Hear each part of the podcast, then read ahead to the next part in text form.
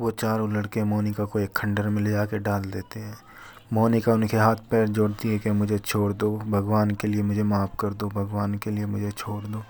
लेकिन वो दरिंदे उसकी एक भी बात नहीं सुनते और मोनिका के साथ ज़बरदस्ती करने लगते हैं। तो मोनिका अपनी जान बचाने के लिए खूब चिल्लाती है, रोती है, तड़पती है, लेकिन कोई उसकी वहाँ पे आवाज़ नहीं सुन पाता।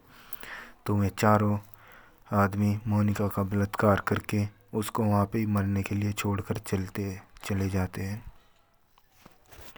तो मोनिका दर्द से तड़पती हुई वहाँ पे ही अपना जान दे देती है और वो चारों लड़के आराम से मज़े से घूमते रहते हैं। जैसे सब ठीक ठाक चल रहा हो। लेकिन मोनिका इतनी तड़प कर मरी थी, तभी उसकी आत्मा निकल जाती है उसके शरीर से। भटकती हुई।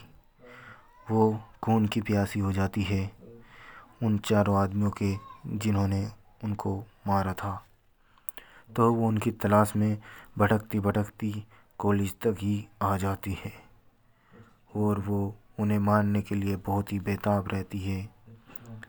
तो गाइस कैसे मारेगी वो अगले एपिसोड में बताऊँगा। फॉलो कर लो।